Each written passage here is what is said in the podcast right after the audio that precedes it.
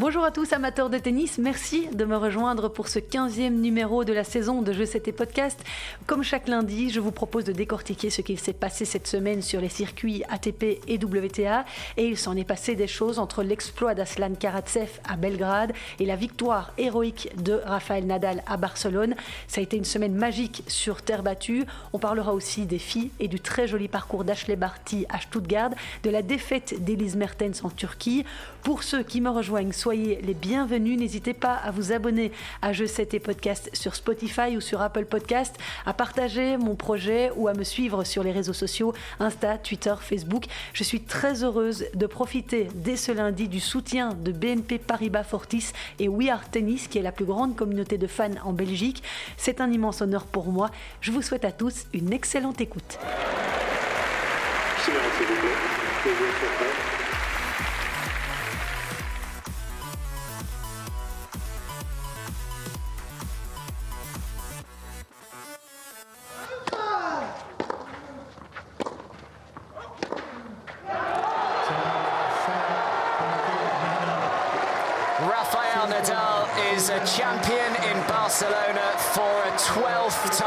Si vous étiez devant votre télévision dimanche après-midi, vous êtes sans doute d'accord avec moi pour dire que nous avons vécu l'un des plus beaux matchs de tennis de la saison. La finale entre Stefanos Tsitsipas et Rafael Nadal au tournoi de Barcelone était un pur régal de 3h48 minutes, remporté au bout du suspense par l'Espagnol 6-4, 6-7, 7-5, après qu'il ait sauvé une balle de match à 4-5 dans la troisième manche. Le taureau de Manacor est donc venu à bout de Tsitsipas, l'homme en forme du moment, qui restait sur 9 victoires consécutives après avoir gagné le Masters de Monte-Carlo la semaine passée.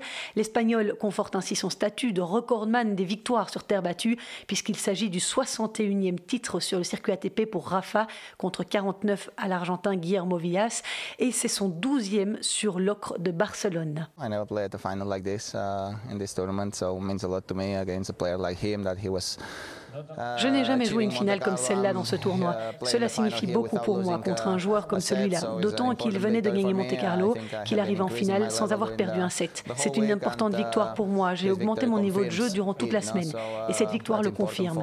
C'est important de décrocher ce trophée ici à la maison. Ça représente beaucoup.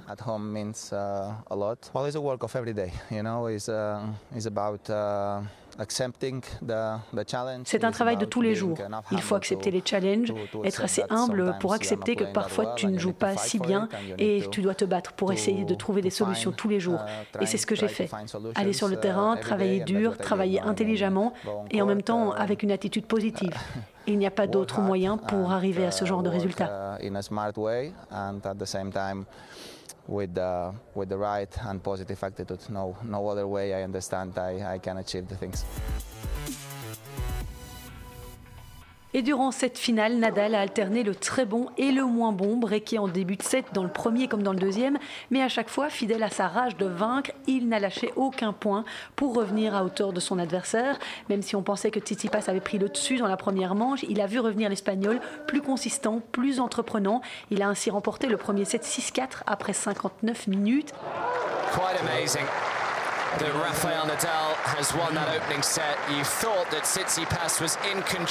Le deuxième set a semblé une copie conforme du premier, puisque breaké assez tôt, Nadal est parvenu à revenir et à se procurer deux balles de match à 5-4.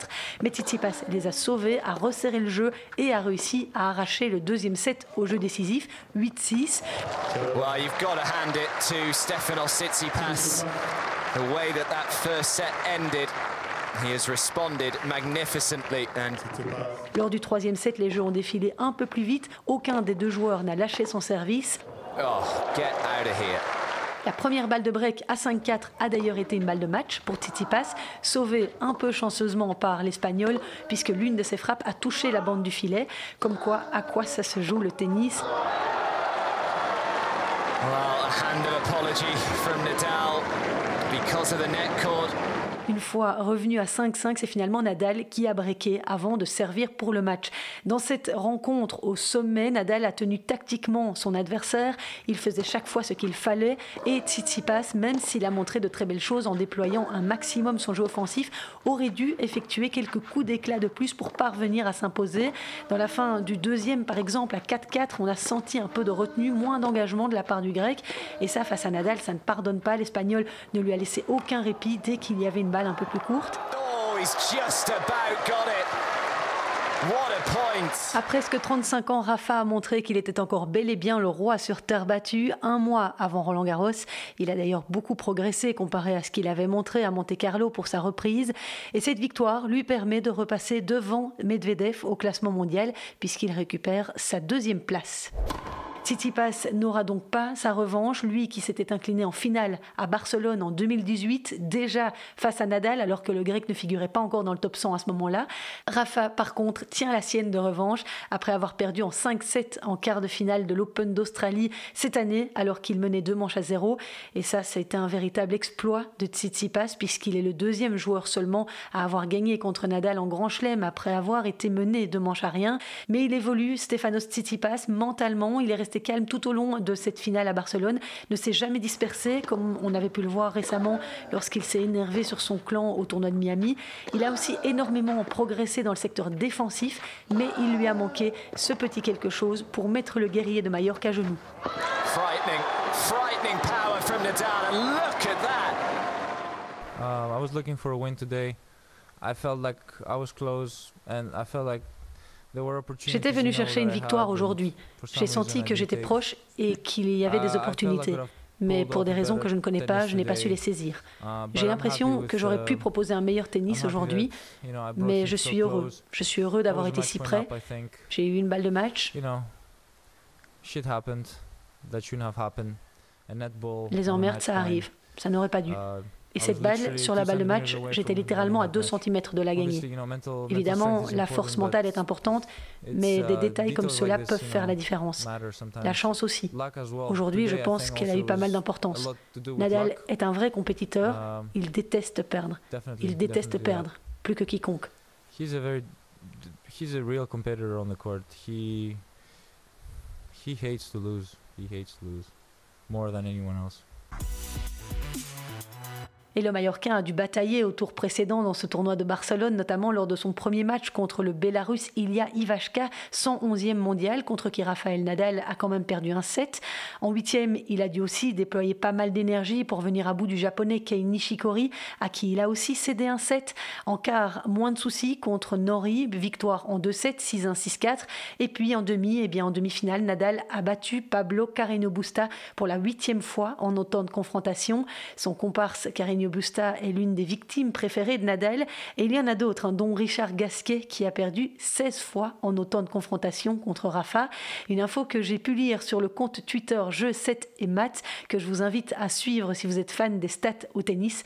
C'est une adepte des statistiques qui l'alimente. En voici une autre qu'elle a épinglée. Depuis le début de sa carrière, Nadal a remporté 452 matchs sur terre battue, soit exactement le même nombre de matchs remportés par Djoko et Federer réunis sur cette surface.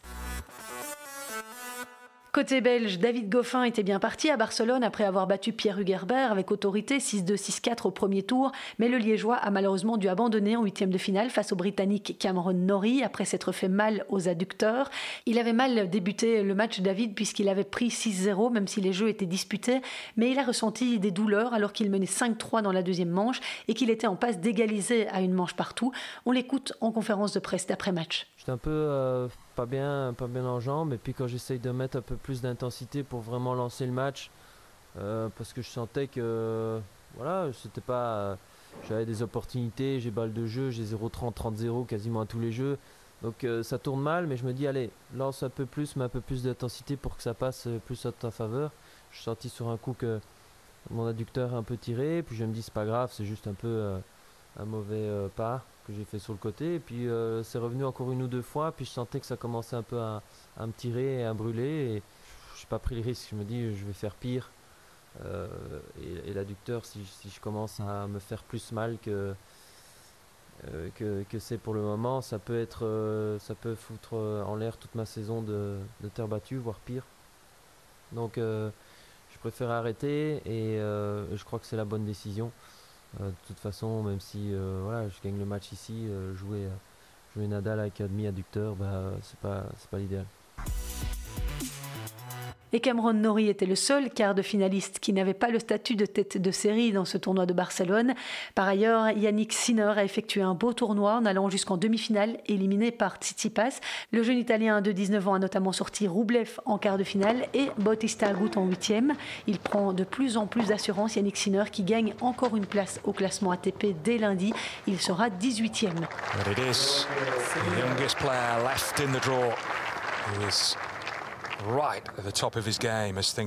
Et dans mes tops de la semaine à Barcelone, j'avais envie de vous parler aussi de ce très jeune joueur, Holger Rune. Il a 17 ans, il est danois et en tant que 323e joueur mondial, il était dans le tableau final, issu des qualifications. Lors de son premier tour, il a été battu difficilement par Albert Ramos Vinolas, victoire en 3 sets dont 2 tie-break. Eh bien, ce Holger Rune, c'est un joueur très prometteur. Il s'entraîne comme Tsitsipas à l'Académie Moratoglou depuis l'âge de 13 ans. En 2019, quand il avait 15 ans, il s'était imposé sur terre battue dans deux tournois juniors. Il a remporté Roland Garros junior à 16 ans et cette même fin de saison-là, il avait remporté le Masters junior contre le Français Harold Maillot. Il a commencé à remporter ses premiers tournois professionnels en 2020 et s'est notamment imposé au tournoi futur de Bressuire en janvier 2021. En mars, il a participé au tournoi de Santiago où, issu des qualifications, il avait accédé au quart de finale en écartant Benoît Paire. Bref, une pépite à suivre de près. Au tournoi ATP 250 de Belgrade, l'Italien Matteo Berrettini s'est adjugé le quatrième titre de sa carrière en remportant la finale dimanche. Tête de série numéro 2, il a battu Aslan Karatsev 6-1, 3-6, 7-6 au terme d'une rencontre assez serrée. Le Russe a fait preuve de beaucoup de volonté pour réagir dans la deuxième manche, pour recoller avant d'opposer une belle résistance à l'Italien dans le troisième set. Mais Karatsev s'est finalement écroulé dans l'ultime jeu décisif sans marquer le moindre point, 7-0. Matteo Berrettini, dixième mondial, a donc fait respecter la hiérarchie, mais a sans aucun doute profité de la fatigue du Russe qui a payé le prix fort de ses efforts de samedi, car ce phénomène d'Aslan Karatsev a signé l'exploit de sa carrière samedi en éliminant le numéro 1 mondial Novak Djokovic après un match de mutant de 3h25, 7-5, 4-6, 6-4. À la fin du match, le speaker lui a demandé s'il s'agissait de la plus belle victoire de sa carrière. Bien sûr, oui. Le numéro un mondial, tu dois mettre tout ce que tu peux dans ce match. C'est ce que j'ai fait, mais c'est comme si je jouais contre un mur. Tu dois être à 100%, à 150% si tu veux gagner contre ce genre de joueur. Et j'ai réussi à le faire. Et pour s'imposer dans cette finale, le Russe a sauvé 23 balles de break sur 28 contre Djokovic, dont 10 dans le troisième set, 3 balles de 3-1, 5 balles de 4-2 et 2 de 5-5. Je ne pensais à rien à ce moment-là, j'essayais juste de jouer, de me concentrer sur mon jeu. On n'a pas le temps de penser, à vrai dire. Pour Novak Djokovic, il s'agit de la deuxième défaite sur terre battue après celle contre Dan Evans en huitième de finale à Monte Carlo. Le Serbe a toutefois salué le talent de son adversaire. On n'aime jamais perdre à la maison, c'est certain, ça fait mal, c'est décevant. Je ne me sens pas super bien là, mais en même temps, je dois féliciter Karatsev qui a joué de manière très courageuse. Dès qu'il devait sortir un meilleur coup, il l'a fait. Félicitations à lui, superbe performance de sa part. De mon côté, j'ai joué à un niveau assez faible. J'ai eu quelques moments de tennis de qualité. Je me suis battu, ça c'est le point positif. Je me suis battu. J'ai vraiment tout essayé tout au long du match. Le public était super, il m'a porté. Et c'est sans doute grâce à lui que j'ai gagné le deuxième set. good quality tennis. I was fighting. I mean, that's a positive. I was fighting. I was really trying all the way. The crowd was was great. They they carried me and and and tried to lift me up all the way to the end. And uh, because of them, I think I won the second set. And, and Malheureusement, dans le troisième, il a été meilleur que moi dans les moments décisifs. J'ai eu mes chances, mais c'est le sport. Djoko a également confié par la suite ne pas avoir été au mieux de sa forme. Au troisième set, j'ai souffert de vertige, a-t-il précisé.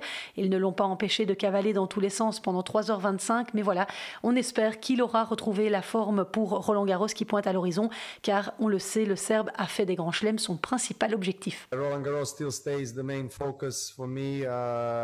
Roland Garros uh, reste toujours mon objectif principal, mais j'ai besoin de m'améliorer, je dois mieux jouer. Si je veux avoir une chance de remporter le trophée, il faut que je joue bien mieux que ce que j'ai fait aujourd'hui ou à Monte Carlo. Donc oui, il y a beaucoup de boulot devant moi et j'espère que ce sera bénéfique quand cela comptera le plus pour moi à Paris.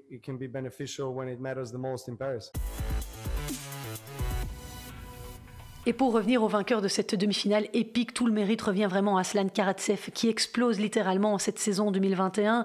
Pour vous resituer un peu les choses, ce joueur de 27 ans était encore 253e au classement ATP il y a 9 mois.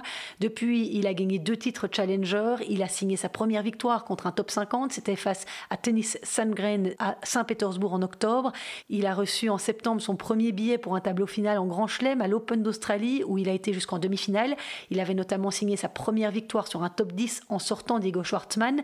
Et puis, il y a eu ce premier titre en mars à Dubaï, la confirmation. Karatsev ne cesse d'épater et il sera 27e joueur mondial ce lundi.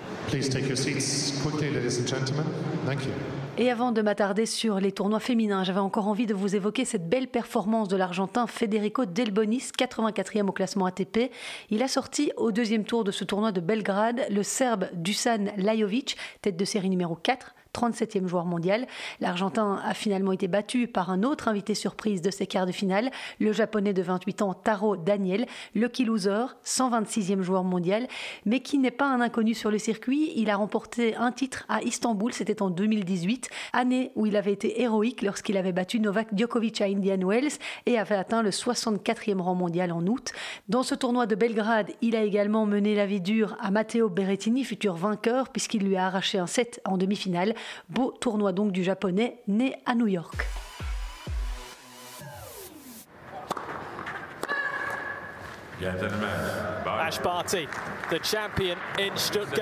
C'était le week-end de son 25e anniversaire et Ashley Barty s'est offert un très joli cadeau pour l'occasion, une Porsche dernier cri et son troisième titre de la saison après Miami et Melbourne.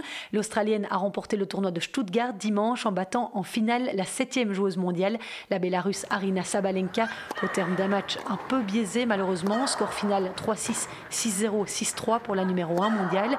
Un peu biaisé parce que lors de cette finale, Sabalenka a dû faire appel au médecin à l'issue de la deuxième manche, perdu 6-0 pour une douleur à une jambe, ce qui explique peut-être ses 14 fautes directes dans le deuxième set sur 39 sur la totalité du match.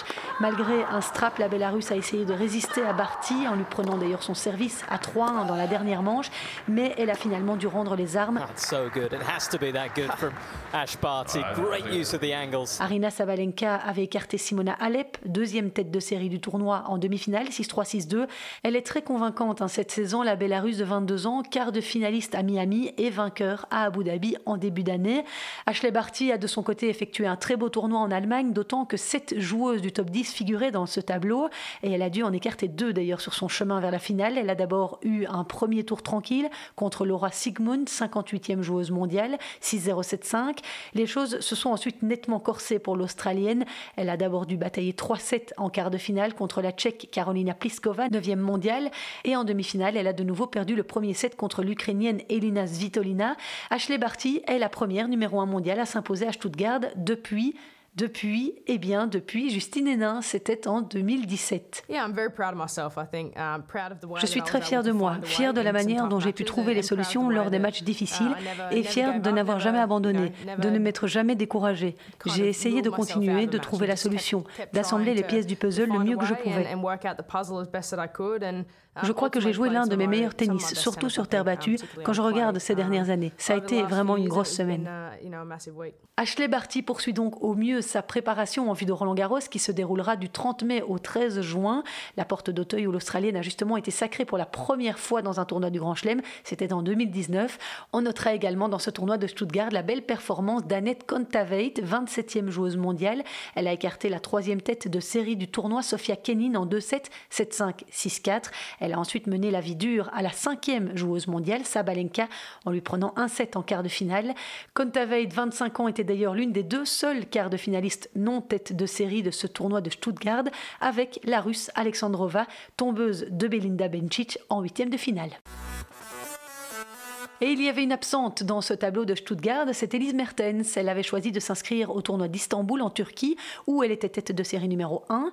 Malheureusement, notre compatriote n'est pas parvenue à remporter le septième titre de sa carrière. Elle s'est inclinée en finale face à la 67e joueuse mondiale, la roumaine de 31 ans, Sorana Sirstea. Le score 6-1, 7-6 après 1h42 de jeu. Mertens a surtout été fébrile au service. Elle a commis 6 doubles fautes et n'a remporté que 46% des points derrière sa première et 39% derrière sa deuxième. Et ça va devenir sa bête noire à la limbourgeoise, puisqu'elle a déjà perdu deux fois contre Sirstea par le passé. La Roumaine qui a décroché son deuxième titre WTA dimanche, le premier depuis 2008 à Tashkent. Ce n'était pas mon jour, a expliqué Elise Mertens après sa défaite. Je ne suis jamais parvenue à trouver le bon rythme, je ne touchais pas la balle comme je le voulais. Il y a des jours comme ça où tout est plus difficile et c'est exactement ce qui s'est produit. Elle était très agressive et très régulière aussi, ce qui n'était pas toujours le cas par le passé, où elle avait des hauts et des bas. Les conditions de jeu étaient ardues avec le froid et le vent, et mes frappes manquaient de longueur et de puissance, ce qui lui a permis de rentrer plus facilement dans le terrain. Néanmoins, je me suis battue. Dommage que je ne sois pas parvenue à empocher ce deuxième set, car on ne sait jamais ce qui aurait pu se produire. Mais bon, j'ai donné tout ce que j'avais. Elise Mertens a toutefois pu se consoler dans le tournoi du double, où elle s'est largement imposée 6-1, 6-1, aux côtés de la russe Veronika Kudermetova, récente vainqueur du tournoi de Charleston. Elles étaient première tête de série du tableau et ont battu en finale les japonaises Nao Ibino et Makoto Ninomiya. C'est le 13e sacre d'Elise Mertens en double après avoir remporté avec Arina Sabalenka deux grands chelems, l'US Open 2019 et l'Open d'Australie 2021. Et dans les news en bref cette semaine, cette info peu glorieuse, il a semé le vent, il récolte la tempête. Benoît Paire ne pourra pas aller aux Jeux Olympiques de Tokyo cet été. La Fédération française de tennis a sorti le carton rouge suite à ses nombreuses frasques sur et en dehors du cours ces dernières semaines. La FFT a tout simplement décidé d'écarter le joueur d'une possible sélection au prochain JO. Elle fait notamment référence à un match du tournoi de Buenos Aires où Benoît Paire avait craché sur une marque de balle montrée par l'arbitre sur le terrain. Après avoir présenté ses excuse au mois de mars, le joueur français a récidivé la semaine dernière à Monte-Carlo en crachant cette fois en direction de l'arbitre. En réponse à cette punition de la FFT, Benoît Père a posté sur Instagram une vidéo de lui en maillot de bain sur une planche de paddle aux Maldives. Quel gâchis pour un joueur d'un tel talent. Nouveau coup dur pour Bianca Andreescu, la Canadienne numéro 6 mondiale, a été testée positive au Covid-19 et manquera le Masters 1000 de Madrid la semaine prochaine. Elle avait déjà dû abandonner en finale du tournoi de Miami le 3 avril contre l'Australienne Ashley Barty en raison d'une blessure au pied droit. Victorieuse de l'US Open en 2019, Bianca Andreescu avait déjà été absente des cours pendant 15 mois à cause d'une blessure à un genou avant le début de la crise du coronavirus en 2020. Et puis un petit mot pour vous dire que Christopher Heyman a gagné son 18e titre sur le circuit ITF ce dimanche à Antalya en Turquie.